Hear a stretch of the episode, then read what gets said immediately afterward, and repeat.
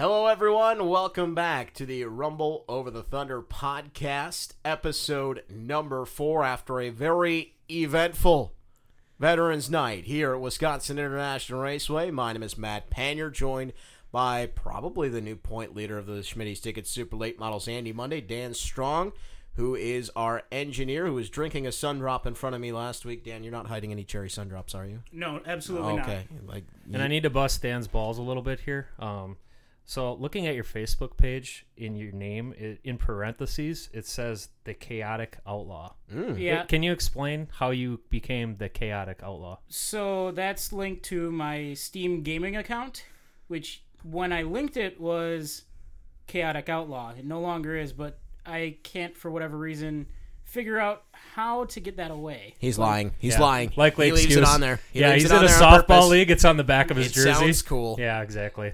It's okay. It says Dan. AOL screen name. This is a back in the judge. This is a judgment-free zone, by the way. Judgment-free. Chaotic Outlaw is here with us. Chaotic outlaw. I like that. And Uh, shout out to him. He does yes. several hours of work before this to get much, set up. much more than and you and I do. after to edit this, and me and Matt just come up here and BS. Yeah. And he does all the work behind the scenes. We talk so like we know what we're Kudos to you. about. You really make this happen. Uh, it's a pleasure. I mean, getting the word out here. It, it that's what we do. I mean, this is a fun place to be. I love coming out here. I want to get more people out here to share the fun with.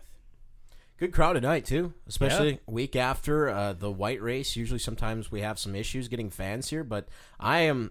I'm a huge fan of the Throwback Thursday Yeah. pricing. Do you think I- the ten dollar I that admission helps. really gets the people? coming? wink, wink, ten dollar admission. Look at that. Mm-hmm. uh, it's probably a good thing. Uh, anyway, let's jump right into it and talk first about the Slinger Nationals. Andy, I owe you donuts. Ty Sweet. Majeski Where are you gonna buy him from? what fourth in that? Yeah, yeah. He uh he got sent to the back twice. There Yep. was an early yellow stack up in one and two, and then uh, he had got back to the lead and looked like he was gonna be on cruise control, and then uh, fellow by the name of Bubba Pollard, Bubba. who maybe a lot of people listening to this maybe haven't heard of, but he's kind of your your uh, king guy down south for super Right. late racing, and it was fun to watch because uh, he was like a straightaway behind, and then all of a sudden. 15 car lengths became 12 and then 8 Mm-hmm. and then 4 and it took him a good 30 laps to do it and then uh, when he got there he just kind of rode on Ty's bumper waiting for him to make a mistake and you could see Ty getting looser um, took his opportunity got the lead um, and then on that yellow um, at the end when they doubled him back up uh, Ty got a run and tried to sneak back underneath him and that didn't work out but uh, hats off to Ty for tapping out on that gentleman's agreement and uh, Bubba Pollard gets the win Yeah, we don't want to harp on it too much, but were you there last year when Bubba Pollard made his first appearance at the Slinger Nationals? I was, and uh, he looked very distraught for a guy who's won several ten, twenty thousand dollar to win races to come up here and be in the semi feature and have to get in the race by provisional. He looked like a fish out of water. I wrote. I So- read somewhere that uh, he had said he was preparing for about three months for this race, uh, and I would believe it. Bubba Pollard's the kind of guy that doesn't uh, fool me once, shame on you. Fool me twice, shame on me. I'm not coming back to look like a fool, and he certainly did not. No, and he didn't. And and even if that contact wouldn't have happened with Ty, you know, I think Bubba would end up winning that race because he just had so good drive off, and that car was hooked up. And um, yeah, we had a little friendly uh, conversation in the pits, uh, the crew guys and stuff on Dassau's team, who I was helping. We were we were laughing that uh, if Ty didn't tap out on that deal, and him and Bubba went toe to toe.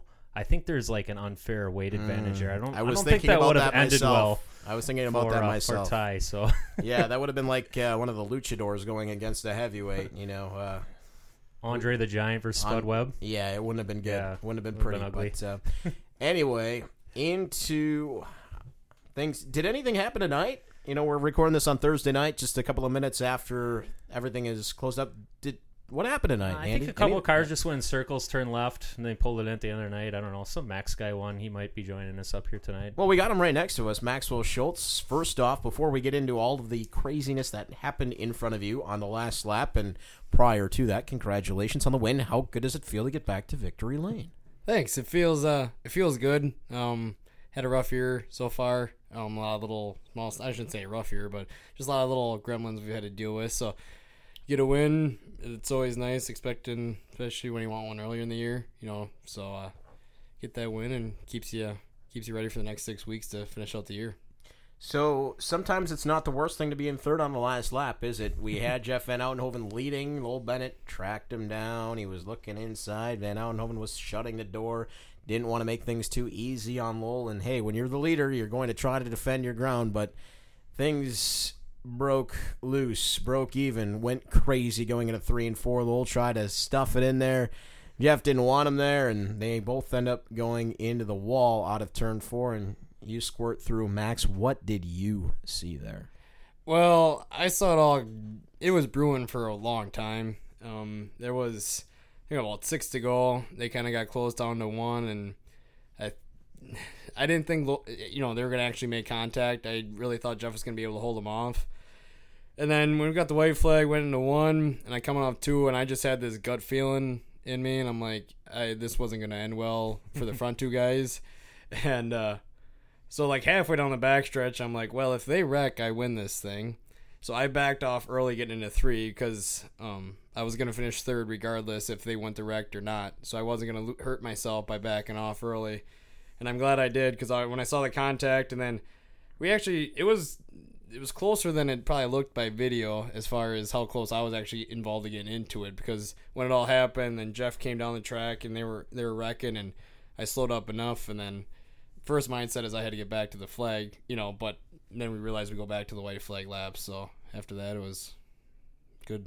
And I think there's a little confusion about that too. I, I heard some of the fans grumbling when you went into victory lane. Uh, what happens by rule, and this is not just a WIR thing or a Fox River Racing Club thing. This is short track racing around at least the Upper Midwest, mostly around the country once that white flag flies, you might as well take that field at that time and look at it because if the yellow flag comes out before the checkered flag comes out, there is your finish, less the cars that are involved in the wreck.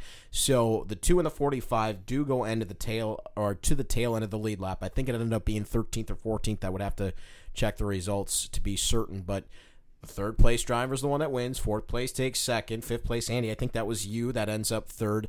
And then the two cars that were involved, the 45 and the 2, get scored at the tail end of the lead lap. And that, like I said, is not just a WIR thing. That is something that you're going to see at racetracks all around. Yeah, that's exactly right. And I know it's confusing for the fans, and they want to see uh, cars race back to the line, the checkered flags out, all that kind of stuff. But.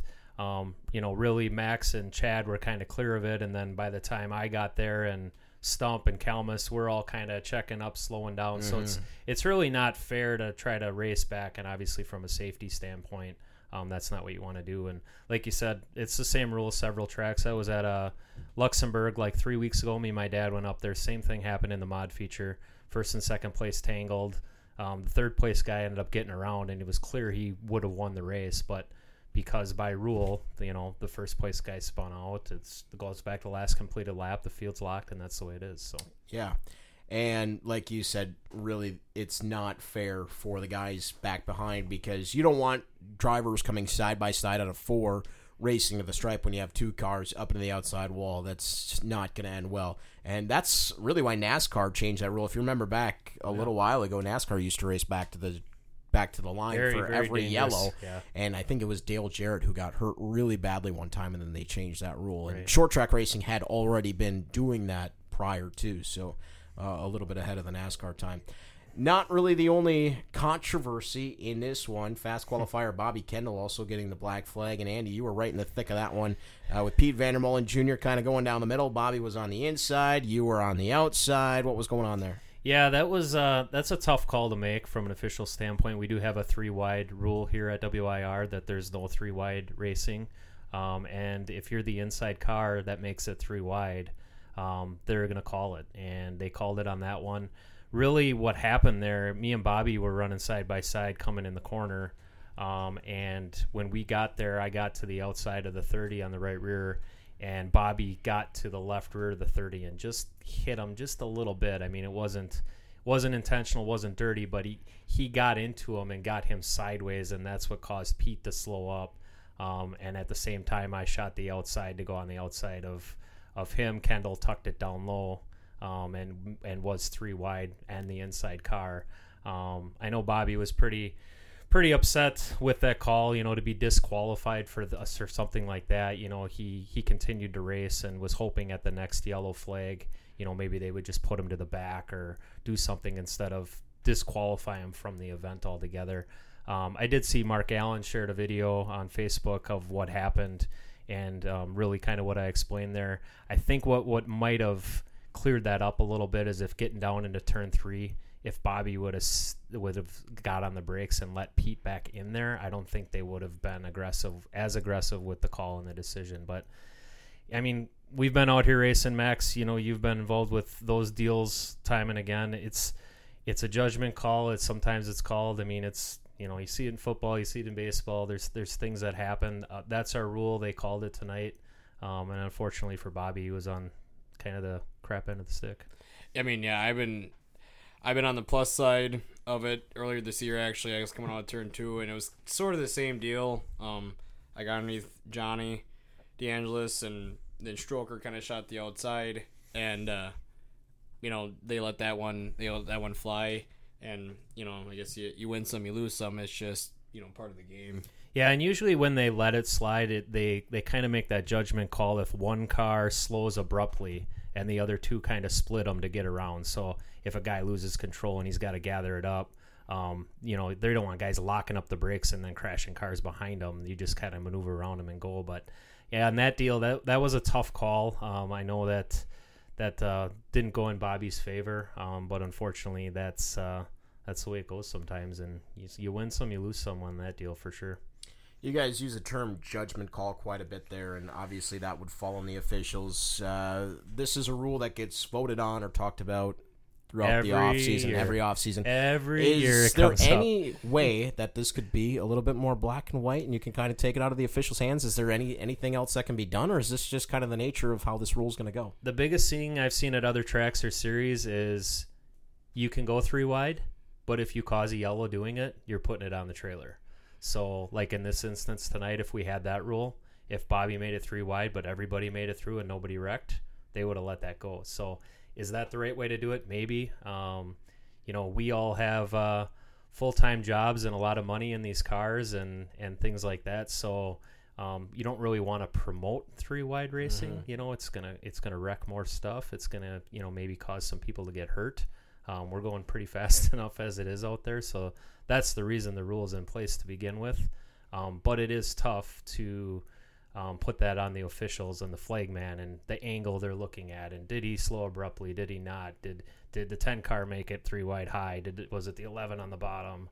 Um, but yeah, that's like I said, you know, football pass interference. You know, you Right, you right. get hey, it's, that's just the way it interference in Yeah. hockey. Yeah, exactly. exactly. And uh, we did have a few armchair flagmen down in the stands. I was hearing the cheering and jeering, and uh, if those persons would like to step up, we're always looking for people to help out here as officials at WIR. So feel free to uh, put yourself into the running. I know I wouldn't want to do it. I've got to do it in the Tundra series. I have to be that jerk, and it's not a fun job. I can guarantee you that much. Yeah, everybody's very passionate about this sport. We have obviously a lot of hours and a lot of crew guys that put in hours and stuff in it. So when things like that happen, and even going back to what happened with Lowell and Jeff, there was a little scuffle in the pits over by the scales after that. Um, you can just see the emotions and stuff boiling over, and you know I think a lot of that with the the 45 team, the the season they've had, the motor- Frustrating. Yeah, you know, super frustrating. things It with the car and, Yeah. and anything else. And tonight was their night. They were running good. They're leading the race. We're gonna win here, and then that happens. Um, you just see, you know, the emotions come out and, and things boil over there. So Yeah, it, it's just been a tough year for them. That's the second week in a row that the car looks exactly the same with the nose torn off. Uh, I know we've got the Circle Track logos on there. I'm starting to feel bad, like they're getting misplaced each yeah, and they're not week. coming on my car if that's the case. Uh, hey, we've keep got those. hey, we've got Circle Track logos on the guy that I'll won put wa- Stock Car Magazine on mine. Oh, we own that, so don't Oh, worry about that. Yeah, okay. uh, a guy with a Circle Track logo won at Wausau tonight, so it's not all bad luck. Let's go back to Max, and we want to talk a little bit about your season, Max. You know, you've had your ups and downs. Uh, what what kinds of things do you do to just break through those slumps?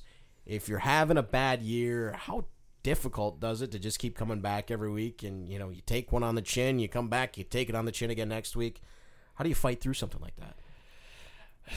Uh, that's kind of a tough question. Mostly, it's you do it because it of your love for your sport. Stupidity? It's, there's a, It's the there's a, stupidest fun you'll ever have. Yeah, Stupidity. I think it's mostly you know we got we had our ups and downs, and then last we got tore up, and like I kind of said in the winter interview, we were we were not planning on coming back this week. We I I do about uh, I'd say about ninety five percent of the work on the car myself. So I just I was starting to have you know enough of it, enough working on it. The season becoming a drag, and I just things happened. It didn't work out, but then I went golfing on Friday, and then I realized I haven't gotten much better at golfing. So I decided I might as well stick with the thing that I somewhat know what to do. So uh Pops got the car all fixed up on Saturday and back out here. But it's you just dig down deep. I mean, we're all we're out here because we're competitive and we wouldn't be out here if we weren't. And it's just that competitive fire that you know, beginning of the year you set forth say, "Hey, I'm going to run all year. I'm going to run for a championship." And at the end of the day, you don't want to be a quitter.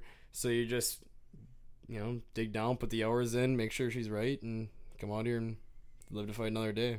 Talk about uh, talk about uh, your relationship with uh, your crew chief. He's got a few laps around this place and won some races. How uh, working with Brett Piontek on your team? How does uh, how do you guys work together, and how's that relationship been last We- couple seasons?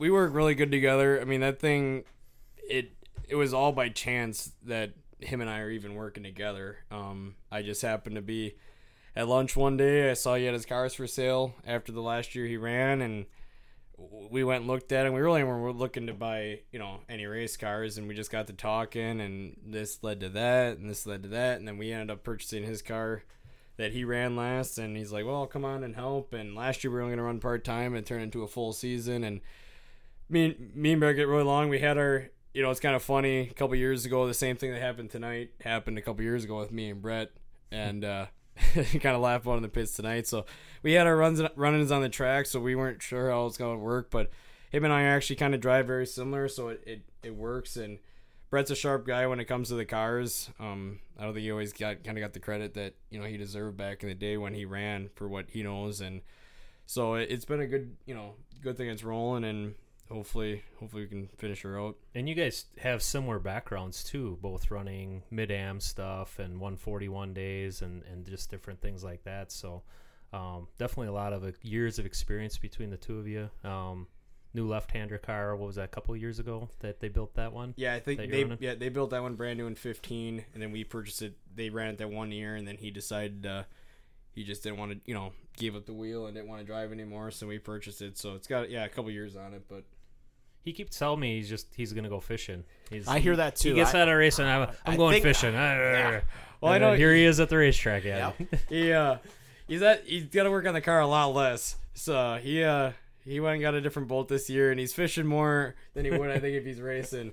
But uh I seem to be able to pull him off the water at least one day, one day a week to come out here and you know help me go around. Well, maybe circles. his fishing experience went with like your golf experience, and he figured, oh, you know what? I'll just go back to that. From what I understand, he's a pretty successful fisherman. I've seen a few uh, pretty nice pictures there on, on Facebook with Brett. angles are everything. yeah, if you hold the That's true, fish way out in front of you, There you go. it, Okay. I mean, it could do the whole. See, thing. I don't know much about fishing, so Either do I. catfishing, perfect. you asked me all about that, but uh, you know, much like Dan with his chaotic stuff there, but we won't get too far into that. Yeah, is that like Call of Duty or something you play, or what is that? Yeah, what are you playing on Steam? Yeah. Uh, no, I just I don't know. I used to play a lot of Counter Strike, but I don't play anymore. So, because I'm I'm always too busy out here at the track. It's I don't even know. stupidity I don't my even know what that is. I'm so Racing. old. We played like Duke Nukem or something way back in the day, or Zelda, the I- gold game for oh my goodness! Yes, Nintendo. yes, Ooh, Zelda. baby. Yeah, I, That gold game's worth like two hundred dollars. I know, something. right? It is. I've wasted so much of my life on Pokemon back when I was a little kid. Like, oof. Wish I could have a few of those days back. Yeah. Hey Max, speaking of being a little kid, now when I was playing Pokemon, I was watching you. Well, I think this I probably was still a little too old at the time, but I remember you starting your career hobby stock 141 Speedway, correct? Tell me a little bit about how you got into racing. At least I remember you taking that step. Maybe there was a little something before that. Yeah, originally I started go kart racing when I was eight down in Elkhart Lake. Down at Road America, there was a different track down there. It's gone now. But we started out there. I got started in that just because my dad was racing. He started racing actually the year I was born, and uh, so I've just it's always been in me. And then he ran out here for a couple years, so it just uh, you know worked out. Just a natural step of son of a race car driver to start driving race cars and So yeah, we ran go karts for a little while, then we jumped up to the full body stuff at 141 and uh, ran that for two years. And you know, we just always looked at this is where we wanted to, you know, be. You want to try to get to the top, and And how old were you at the time? You were pretty young, I was 16. Okay. 16 when I jumped the super late.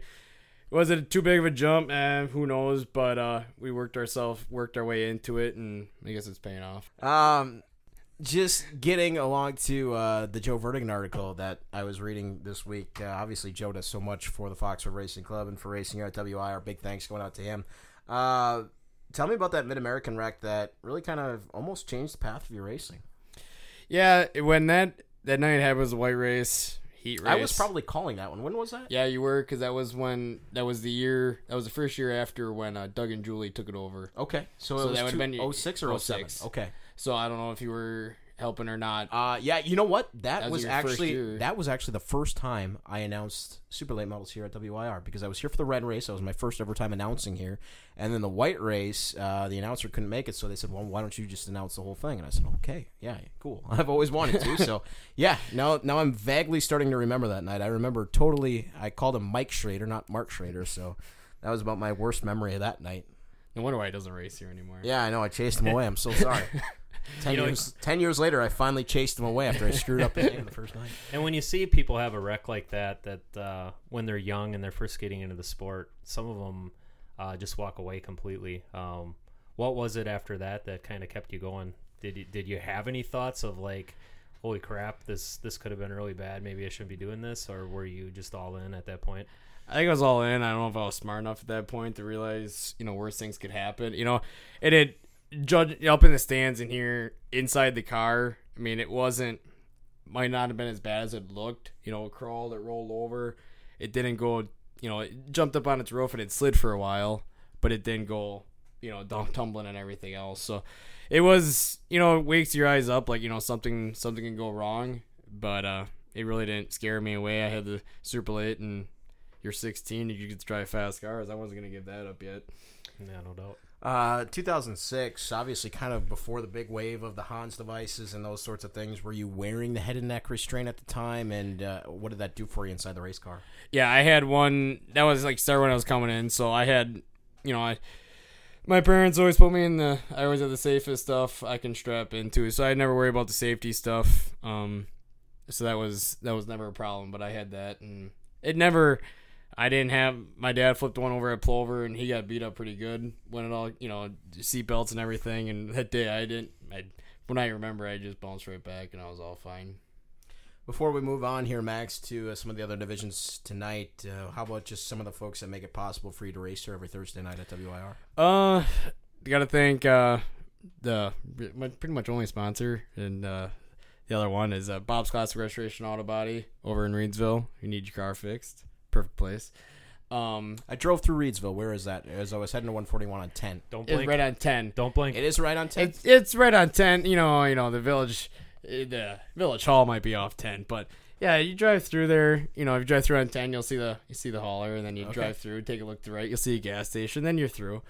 But uh, then competition specialty race engines. Um, Stevie does great work for us. We've got you know great power with them over the years, and I think uh, mom, dad for you know everything they do for you know I I've said for years I've always said it I personally cannot do this on my own. Just you know I you can't drive super late with you know my job and being who I am. So it uh I appreciate them you know sticking with me and doing everything and it's fun and go from there Well, congratulations to you. And by the way, I don't know if you know this, but you were the Woody's Signs Hard Charger tonight as well. ding ding ding. I kind of most thought that as. I'm walking up here to the interview and I kind of told Dan I'm like well I finished first and there's nobody behind me that finished ahead of me so I'm like I think I won 50 bucks tonight You so. You another did. bonus on the night Yep. Well, Take it and run. Yeah.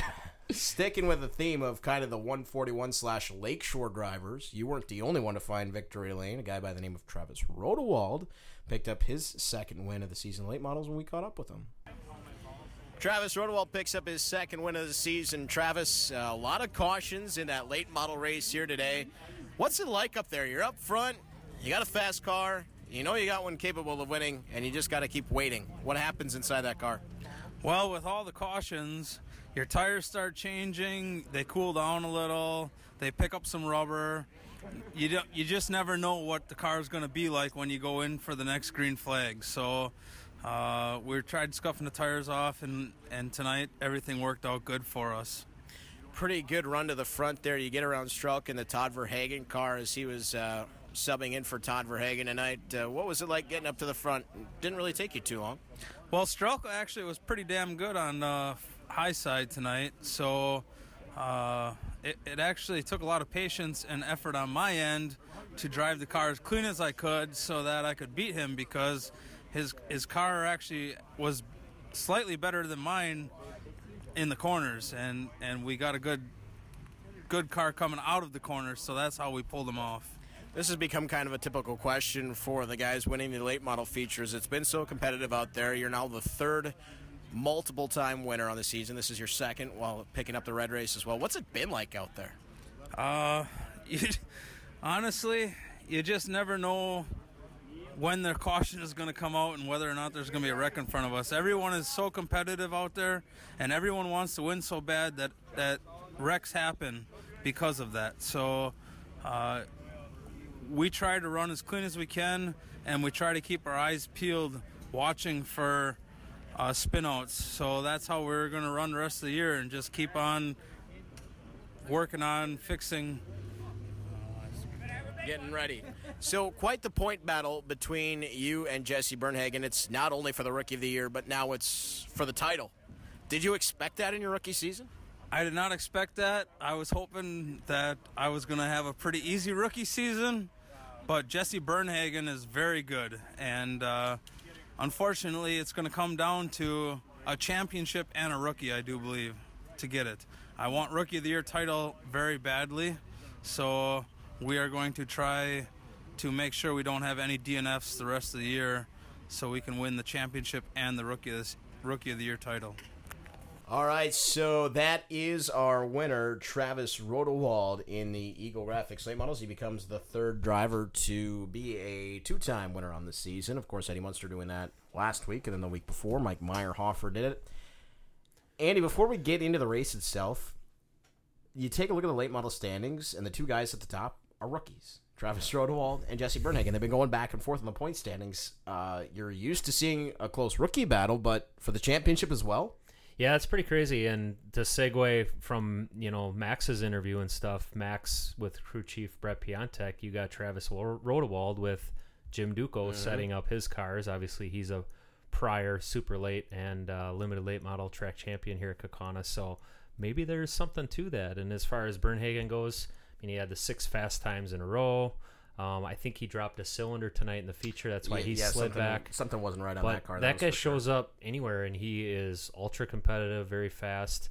Um, you know, at Dells Raceway Park, he's winning features. He's doing a lot of stuff. So a lot of talent behind the wheel for him, and that's going to be a pretty good battle coming down the end. And what's pretty amazing is usually it's just him and his dad. He and Andy, and Andy was a crew chief for John Zimmerman for quite a while uh, back in the '90s and things. when Yeah, I ran I ran WCS with Zimmerman, and he was a character. Yeah, oh, still is. ran into him here a couple of weeks ago. He had a few things to say to me about life. Uh, you get Zimmerman and Stapleman next to each other. Oh, goodness. you're in for a ride. You know, those Central Wisconsin guys are, are wild. I've run into them a few times when I've tried to go to bed early, and it, it just doesn't work out so well when you try that. Probably the roughest late model race of the season tonight, and it, it wasn't too much that the wrecking or things, but I mean, you know, you had Mike Meyerhofer blow a radiator hose off of the car, and uh, you had the big pile up uh, that your brother was involved in over in three and four that sort of caused the melee, and then uh, Brazen Bennett, Randy Yeager really with nowhere to go, and they end up getting hooked. Took a little while to get those guys unhooked. Uh, just kind of one of those nights to, to forget, I would say, in the late models. I mean, it wasn't terrible. The racing up front was still good, but uh, unfortunately, the yellow flag just came out a few too many times. Yeah, and similar to last week in the super lates, the the bad deal of the big wreck in the late models tonight was, you know, a couple guys get together towards the front, but then the guys in the back end up tore Mm-hmm. up. Your Randy Yeager, who's, you know, his rookie year, he's learning with that car. He, he Getting needs to be too. out there and make Yep. laps. Um, not be replacing body panels and have the front end tore off, getting tore up in somebody's stuff. And from what I understand, I was strapped in my car. I obviously didn't see it. Um, I think uh, a 36 got down in the corner and, and pushed up a little bit and got into uh, the 01 and it was on like Donkey Kong from there, and Uh-huh. just uh, those things happen. Uh, unfortunate, and that uh, those cars got wrecked, and um, probably about what a ten minute red flag that was. Yeah, it, it took a while, and it was just to unhook the cars. I mean, it wasn't really too much damage or anything. I mean, Randy Yeager drove away. Brazen Bennett came back out. yeah, Beatty I think fourth. came out. Yeah, so Yep. uh, it- it's just sometimes you get those cars hooked just the wrong way, and you have to be really careful when you peel them apart. You would know that, Andy. You know, just the way bars and things will hook and bend and those sorts of things. And hats off to the safety crew. I mean, they did the best that they could to get those cars unhooked, and sometimes it's it's not an easy Yeah. task. I've And- seen that firsthand. And shout out to the safety crew too. I always think about them when it's hot, like it, oh, was, it was tonight. yeah, it was terrible. Everybody's tonight. like, make sure you stay hydrated, and you know Mhm. it's gonna be hot inside that car, this and that. And every time I drive out to practice and qualify, I look over at the safety truck guys, and they've got the yellow seat, the ye- Right. the yellow fire suit head to toe all night long. They're like Marty McFly in the DeLorean, you know, with the whole rigmarole on. mm-hmm. You know, so it's just it's um, hats off to those guys for you know taking care of us, and then. Of course, on a hot night like this, we make them work their butt off too with a bunch of cleanups. Yeah, don't do that next time. Yeah, no, no Yeah, bueno. just- no bueno, senor. Make it a little easier on them. uh, let's move on to the quarter mile. For the first time in two weeks, we can actually talk about a winner who crossed the line first. Can you edit in a hallelujah? Craig, Yeah. Craig Van de Wettering ends up winning today. And did you get to see this race, Andy? This was probably one of the better super stock races that we've had this year. Dylan Wenzel gave him everything he could handle in the second half of that race. It was brilliant to watch. Yeah, and, it's uh it's a tough tall order to hold off Dylan with how good his his car's been this year. Unfortunately, I didn't get to watch it. We were uh, dealing with a radiator issue ourselves, similar to Meyerhofer had. So um, I was kind of listening as you were announcing. It sounded like it was a pretty exciting finish to that. Um, I don't know, five more laps. You think the outcome might have been? I don't different? think so. I think five more laps and it was going to stay the same. I Okay. mean, Wenz had every opportunity to go high, go low. He was he was kind of trying to do the freak out, right, where you go up high going into three and four, and then Van Wettering was just running his line, but you go up high enough, you can kind of swing it back down low, the the crossover type move, and anytime he did it, Van Wettering was just able to escape. It was it was really good racing. I could have watched another five laps of it. It would have been fun, but I don't know if the outcome would have been any different. Sure. Well, I mean, he even was uh, he was hanging it out up top for a couple of laps, trying Mm. to go around him on the high side, and nothing. Yeah. Just not your normal. What you would see out of Dylan Wenzel normally is he goes around the high side. That's it. He's Mm. in front of you. Yeah, it, you know it's a it's a little bit taller order when you get a guy like Craig Van Wettering out front, just because that's a very fast race car. There's a lot of knowledge out there, and Craig's been really good. Uh, you know he he knows how to do the figure eight thing too every once in a while. But uh, you know you get him Yeah, out there in the super stock. He's a solid driver in anything he's well. jumped in. So yeah, anytime uh, anytime he's in a car, he's a threat to win, no matter what the division is. absolutely. And uh, Maxwell, who had by the way had to leave us to go load up his car. Apparently that's his old super stock. So Oh, not a bad night for the uh, for the Schultz clan. Uh, Wisconsin Sport Trucks, you know, we gave them some grief last week for not qualifying so well, starting up front and running away. Kyle Quella has to start behind the invert, and he wins. Good job, Kyle. Yeah, that thing that thing looked pretty good. Um, and even uh, towards the end, you know, Van Horn was coming. You know, I was standing there watching the race, and it, you know, he started closing it up down to two car lengths and stuff at the end. And he had a run, I think maybe with two or three laps to go, down in one and two, Right. and looked like Kyle shut the door, and and that was that. That was kind of the move that that won that race. And um, again, rookie guys running up front, good. Nate Brantmeyer, I think, Another good run for him. Second, Yeah. like the whole race, and then um, I think he got bounced maybe back to sixth or something towards Right. the end when I think Vandermoss and Berg kind of got up there at the end. And um, in the heat race, we had one go on, On its side, side, and yeah. into the pit area. No, that was that was at the beginning of the feature. Was it at the beginning of it the was feature? The very fir- They Okay. didn't even complete a lap. Yeah, that was uh, this time. It was Jason Plutz.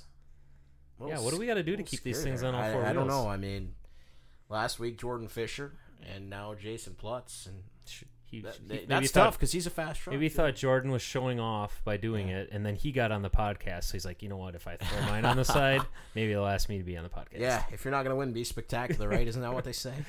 Isn't that that the saying? Yeah, unfortunately for Jason, he wasn't able to continue. Um, Jordan was last week after the heat race. He was able to run the feature, so I don't know how bad that truck got tore up, and you know, hopefully he's all right and stuff, and not too Mm. much work to do because he's still hanging up there pretty tight in the points too. I think he's yeah, second. yeah, he's been very good. Yeah. very good this season. Very competitive field again in the Wisconsin Sport Trucks. And hey, Kyle Quella, eh, maybe chopped away a little bit at, Yep. uh, at the the the Trickle 36. paint scheme, two in a row. good- It's good luck, man. It's that mellow yellow vibe. I'm Yeah. telling you.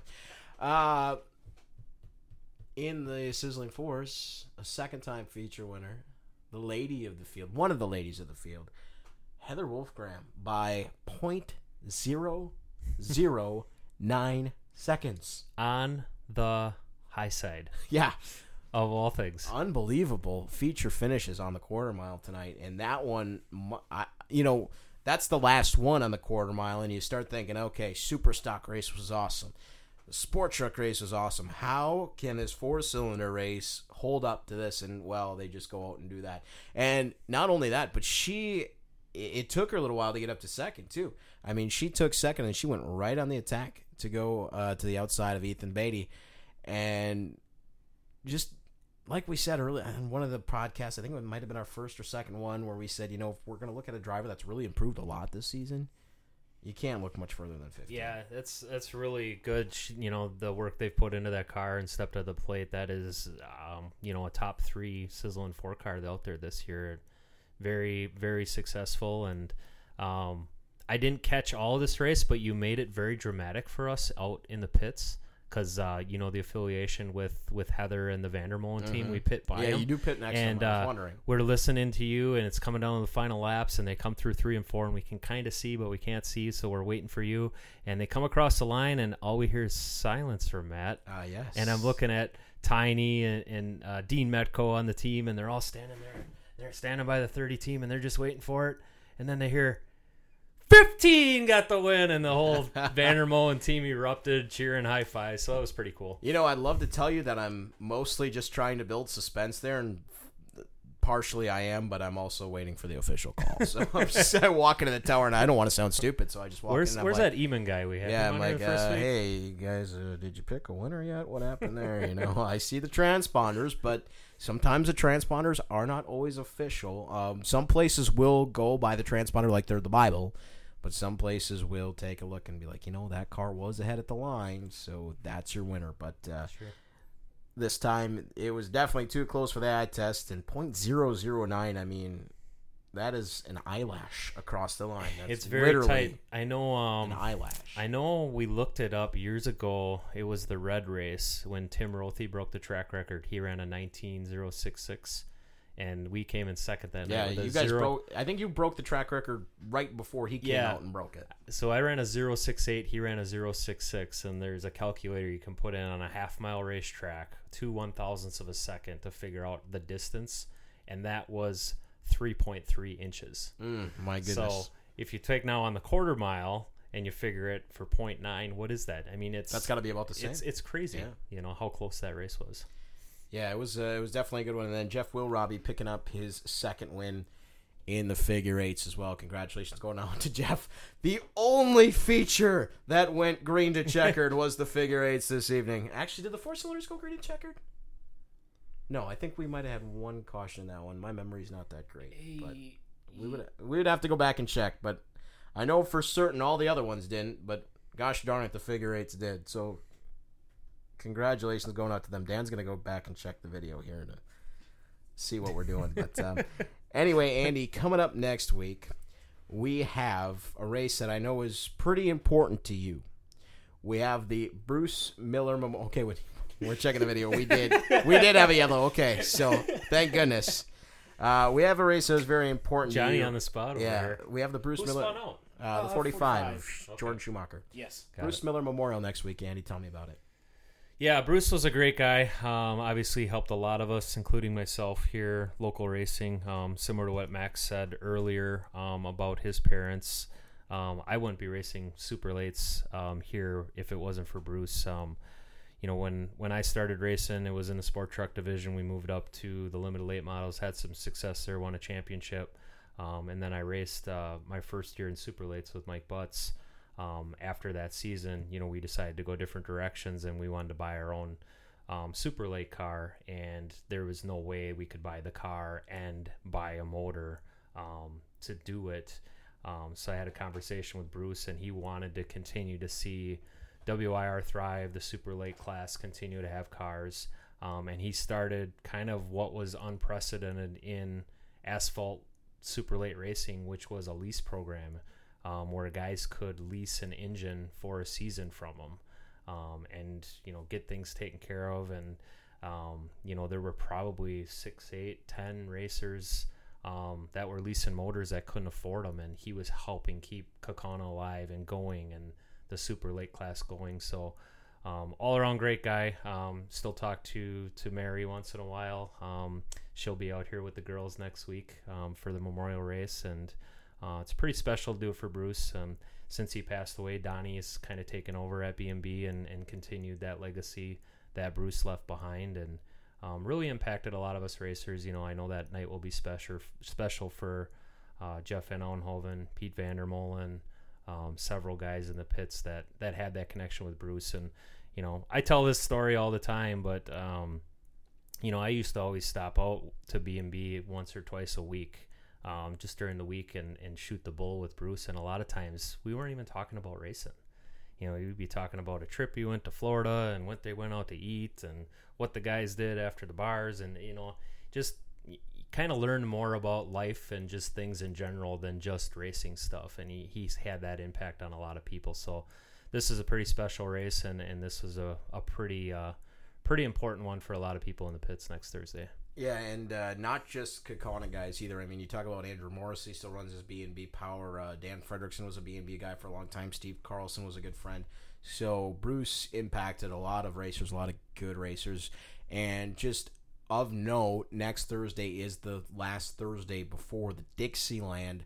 I was talking to a couple of guys at the Slinger Nationals, Austin Nason's team, namely, and it sounds like they're going to be coming up here using the Thursday race kind of as a gauge to see where they're at for the Dixieland. And you get 75 laps. It's 2,000 to win. It's 500 to start. This could be one of the bigger Thursday night events coming up here next Thursday. Yeah, and we saw it last year too. Um, the the Thursday before the Dixieland, we had Noah Grayson here and mm-hmm. Spencer Waters, and you had some extra cars and and guys, you know, similar to Bubba Pollard we talked about earlier, that kind of have their their stuff together and their game going. So um, yeah, it'll it'll definitely be cool. I know.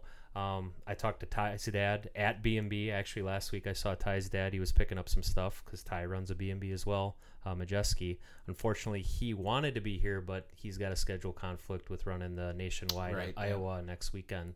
Um, so he won't be able to make it. But uh, there should be a good field of cars. I think what we have 21 tonight. Mm-hmm. We should be closer to 28 or 30, I would think, next Yeah, week. I think last year, the race before, which was the Bruce race, we had 29 super late models here. Sure. Uh, so, yeah, very likely that we're going to have another good uh, car count. And the quarter mile late models are going to be back on hand as well. So, uh, an extra class. Um, 645 start time, normal admission prices, all kinds of good stuff. FRCRacing.net is the website, or find us on Fox River Racing Club. Busy weekend coming up here. I got a Thunder race here on Saturday. Yeah, how many days? I was t- uh, talking to your oh dad about this when I went yeah. through tech tonight. I'm like, how many days in a row am I going to see a Panure? I don't know. So we were here Sunday doing last week's podcast. Correct. I seen you Monday as I was leaving Slinger because mm. you got there later than I did. Obviously, we were both there Tuesday. Tuesday. We're here tonight. Right.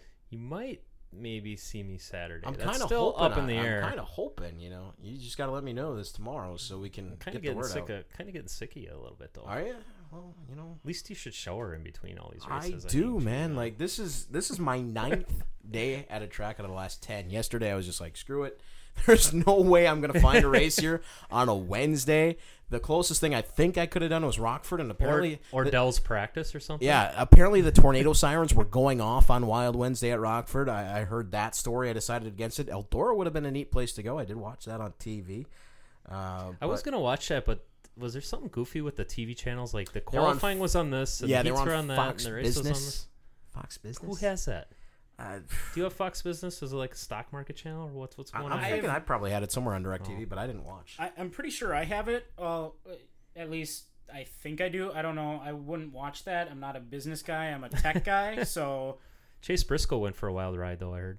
Did yeah. I, I, you know, I watched. Uh, I'll admit, I watched the heats. I went to uh, had dinner at my parents' house, and we watched the heats. And What'd I you left. have? Uh, we had tacos. It was Taco Wednesday. Really? Taco Tuesday, a day late, just because you know my dad and I were at the Nationals. What time did you get back home from the Nationals? By the way, We Andy? hightailed it right out of there. So as soon as Bubba passed the line for the win, I went and got my stuff and we got out of there. So I got home probably like twelve thirty ish. okay, not too bad. I think we got bad. home around 1.30, Okay. which was tough. You know, uh, for me, as a Circle Track magazine editor, uh, I can kind of make my own hours, so not a big deal. I don't know how my dad made it back to me. He, you know, he's he's nuts, man. He'll go open up. The There's a little rainstorm on the way home Oh, too. That we hit it. We hit Yeah. it too. Did you? yeah, he had to slow down to about forty or. Yeah, it 50. was Yeah, a little pretty nasty. Pretty nasty, that's for sure. Well, But the people don't care about that. Listen to this. They don't really care about our. no, they probably stopped already. Yeah. They just want to know what we're going to talk about next. There's some other podcasts I listen to. They just say just download, but you don't have to listen. So just download for us. So Right. You can up the numbers and Mhm. all that good stuff to show people someday. But you Or don't- fast you- forward through Yeah, this you don't part. really have to listen. I don't know how that all works, but yeah, uh, Dan might edit this or he might not. I don't care. Yeah. yeah, maybe we should in this part we should start entering secret phrases or things like that and wait for people to come up here to, to Like win if we say words and they play it backwards, like Right. Disney movies. like this week's mystery driver is Mickey Shalley. He just turned 40 last weekend. Did he really? way. He doesn't look 40. Yeah, Doesn't he- look he's anywhere over near. the hill. Wow. hmm Hmm. The mixture. I say that because you got the Darboy Corner Store shirt on, and you know Mickey. And Patty and Larry listen to this podcast. Yeah, and Mickey They winning a heat it. race I'm gonna run. Uh, I'm gonna run a Congratulations to him on 5K race with Larry on uh, Saturday up at Lambeau Field. So oh my be fun. goodness, man! Now I'm my sides are cramping up thinking about running a race. I don't even want to. I don't Well, I even to gotta. get there. I gotta wear off the donuts you owe me from the Slinger Well, yeah, so- okay. Well, we'll get them to you. By the way, this is about the time when we can get into our tech tip. And Andy, you want to talk about bump steer? Yeah, since we had Max on tonight and talking super lates, um, bump steer. What is it? What What is this term? Why do we do it? What Can I be is- hundred percent honest with you? Yeah. I'm going to be hundred percent honest with you. And I, I It's hope a this. it's a farce. I well, no, I'm not going to get there. I just Bob Bolles writes all kinds of articles on this, and they're very good, but they are so far over my head because Bob is a very technical guy. He's very good at that. I've read his bump steer articles, and I'm still trying to make heads and tails of a lot of this. So if you could please So you explain a, to me what bump steer is. You want a bump steer for dummies book? Is that what Oh, we need? I could use it, man. then Bob and I could talk. We could talk a little bit more. I could use Really? a race car for dummies if you've got Just a general? Yeah, Yeah. just a general. Well, I'll tell you what I know a little bit about bump steer. So, um, bump steer in a nutshell is checking the car's toe. Do you know what the toe is? Yes. So, how far the wheels are pointed outward or inward, Mm-hmm. depending if you're in or out. It's checking that through the travel of the suspension. So, you guys are up here watching, you see the cars go into the corner and the f- nose dives down and the sparks fly up if the cross member hits and stuff that's what we're checking when we do bump steer is how much is that toe changing when the front end goes down going in the corner and if it's towing in where the front wheels are are pointed in towards each other the car isn't going to turn because the tires are fighting they're, they're scrubbing sideways instead of pointing the right direction. Um, most most teams run about a 16th or an eighth inch of toe out. And then when you do your bump steer we want to try to keep that within that same range and maybe gain another 16th of toe out or an eighth at the most. Um, but you never want it to toe in because then your your wheels are not pointing the way you want them to be when you're turning the corner. It causes handling issues obviously tire wear issues. Um, really how the bump steer is checked um, at least this is how we do it on my car is um, we'll get the car set up scaled ready to go. Um, and then we'll take some measurements of the front shocks and we'll find out from the shock upper mounting point to lower mounting point what is the distance between that when the car's just sitting there with me in it ready to go uh, on my car it's like 18 and a half inches. Um, so we'll we'll measure that then we'll pull the shock springs off of the car. We'll put in a threaded rod basically that goes in there and acts in place of the shock and then we can travel that suspension up and down and use dial indicators to measure how much that toe maybe is moving in or out. Um, how you adjust it is um, with the tie rods um, the same way you adjust toe but you can um, move them up and down. They make shims. A lot of guys are running the um, adjustable end racks um, on their cars so it makes it a lot easier to adjust. It's it's pretty important. I've had times where we've had to replace a rack at the track and then uh, when you throw it in your bump steer is off you know we've gotten around that by just having six guys come squat on the nose and let's just check it both ways. You know, similar to the video you did with Mm-hmm. Dalton before the Tundra race, he was checking toe. Let's just have a bunch of guys pile on the front end like it is going into the corner, Right. and let's just check it this way and just see where it's at. Um, one thing from a tech tip standpoint, if there's any drivers or teams listening, I'll share this. This is something I learned on my car. Um, a lot of the bump steer gauges they sell, the one I have is from Longacre. Um, they have some measurements on the outer plate that you mount to the hub. Um, and when you start it and you run it through, a lot of guys go three inches of travel um, on this plate because that's typically about how far a lot of these cars travel. Um, when you're measuring it on the outside on the plate, I found it is that measurement is a lot different than what it is on the inside of the sh- out by the shock. Um, so what I've changed on my car um, specifically this year is running it more inches of travel because almost four or five inches on the outside by the hub on the plate can be closer to two and a half or three inches on the shock. So, um, you know, back to that old measurement, measuring that 18 and a half. I do the same thing when we're doing bump steers, just measure that distance. Um, and you can really see what the car is actually doing with the shocks and springs off of it as it's going through travel and identify some issues there.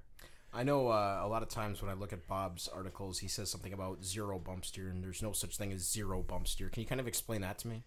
Yeah, um, you know, when you're dealing with thousandths of an inch, it is hard to get that exactly zero. Um, you can you can play with it, and and I had to do this on my car. I think it was Monday night before uh, where I went to the nationals on Tuesday. Um, we were checking the bump steer and redoing it, and on the left front, you can get it where um, you can get it as close to zero as possible. Um, but then when you run it through those four or five inches of travel, it's going to move on you. And if it starts moving in and stays moving in, then you want to adjust it so it's going out. But then there's there's such a thing as it moving too far out. Um, so there's kind of a balance there. And a lot of times on mine, I kind of sat end up you know settling for a happy medium where I can get it. Maybe it'll come in like five one thousandths of an inch, like through the first inch of travel but then it will come back to zero and then it will come back out say 10 or 15 thousandths through the whole travel so it is a little bit of a game um, i kind of drilled a couple holes and, and threaded them on the bottom of my rack so i can thread a fine thread bolt in there underneath the tie rod heim and that helps you adjust it a little bit because then you can just turn the bolt and move it up and down so there's another little tech you go. secret if you want to see on the 10 car just for me being lazy and Okay, we're gonna come not wanting to go under there with my 5 ace and 11 16ths wrench six times like i did monday night We're, we're gonna come out there and take pictures and put them on CircleTrack.com. Uh, and by the way, that's not just a super late model, late model thing. That's street stocks. Yeah, they might. mid-American I think they can Y- check y- it too, yeah. but it might be a little bit more It- it- difficult. yeah, Their it's a little bit more difficult. We actually did an article on Circle Track where uh, we used the Longacre gauge on a dirt street stock. Uh, you can go and find that. It's it's right on CircleTrack.com. Nice. But uh, so yeah, the the numbers and things are a little bit different than you would see in the super late models and late models, but it, it's it's something that's done. So Yeah, and there's you know there's a lot of different theories out there. Some guys want to run it close to zero as possible. There's other teams that bump out the right front more than the left front. Um, I know some teams do check bump steer with the wheel turned, um, so you can get a lot of different readings doing it a lot of different ways. And um, really, most teams are doing whatever their chassis manufacturer recommends them to do. Um, but bump steer is one of those things that it's like the last thing you do before the car goes in the trailer. So a lot of times it ends up getting done at 12.30 1 o'clock in the morning. And a lot of times Mm. Eyes like what I, yeah when i talk about settling that's what i mean by settling because you're like all right it's close enough just just load it up just get it out of here. But you can learn a lot if you have an a, a open saturday and you don't have a lot of work to do on your car and you want to throw the bump steer gauge on there and try turning the wheel try leaving it straight try running it through five inches of travel you might just learn something about your car um, and obviously you also want to check and just make sure nothing's binding up with heims and strut tubes and all the other fun stuff that's going on under there so yeah, so complicated. yeah But, but it sounds like you- you're uh, you're getting a handle on it, and like I said, you know, there's uh, there's a lot to be learned about the suspension of these race cars. It's uh, it's it's crazy stuff. Yeah, and if you're not doing it, the next team is. You know, that's Right. how competitive it is. Right. So you got to do it. You got to be on top of it. Definitely. Uh, well, I think that is about a good place to leave off. Like we said, don't forget next week, Bruce Miller All Star Memorial 75 lap feature event. Quarter mile late models will be on hand. Uh, we expect some visitors, and you might have a few more friends to try to pass on your way to the front next week. And uh, we'll see. You know, if anything spills over from this week to next, it uh, could get interesting out there. You just never know. Yeah, and I know, you know, going back to what happened with the 45 and the 2, just to wrap things up, you know, I, I know there was a lot of frustrations and things that happened in the pits, but uh, both those guys are veteran racers. Mhm. They've won here before. Um, I think they'll they'll brush off what happened tonight and come back even stronger next week. Yeah, a little cooling down period always does does a racer good, I would suppose. Well, if you want to ask us any questions for future podcasts, don't forget that we are more than happy to take any of your questions. Maybe you got some tech questions for Andy. You might just have a question about what's going on here at the racetrack. We're more than happy. You can hit me on Twitter. I'm at Matt Panure at M A T T P A N U R E. Dan, what is your Twitter? Uh, Dan Strong ninety five D A N S T R O N G nine five. I thought it was Chaotic Outlaw. No, no, No, that's, the my, face. my Facebook. That's Alright. Steam, baby. That's AOL Steam. Scream name. AOL Scream name. That's what you need. Man, I don't know. I haven't used AOL in ten years, maybe longer. I don't know. It's been Is a that while. where you were in the chat room pretending to be a 16 year old girl? Was that you? Oh, No. no, he was Oh. just uh, This has all He was come right- full circle. he he was he was working for uh, what what was the name of that uh, the thing on Dateline? uh, to catch Oh. a predator? Yeah, he, he was helping them out. Is that how that worked? Okay. Yeah. Good. Before we far too fall into uh, yeah before we go too far into the cesspool here, Andy, what's your Twitter? Uh, A Monday 10, uh, basically Twitter, Instagram, Snapchat, whatever, all of them. Are you a Snapchatter? I am. My, Did you ever uh, come and take a Snapchat at the Snack Shack?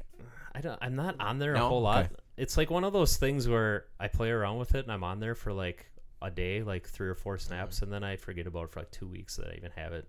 And you're like, So- oh yeah, I have this Uh, thing. But my six year old daughter, Chloe, she loves it. She Uh, loves I'm sure taking it's the picture and doing perfect. the images, and then she's got the, the Princess Tiara thing on the yeah, top. and- Yeah, that there, that is the one form of social media I've yet to dive into, and I don't believe I will. I just it's, Yeah, you it's- might want to just let that be. I just want to stay away from that one. I don't. I don't really even care too much for social media, to be honest with you.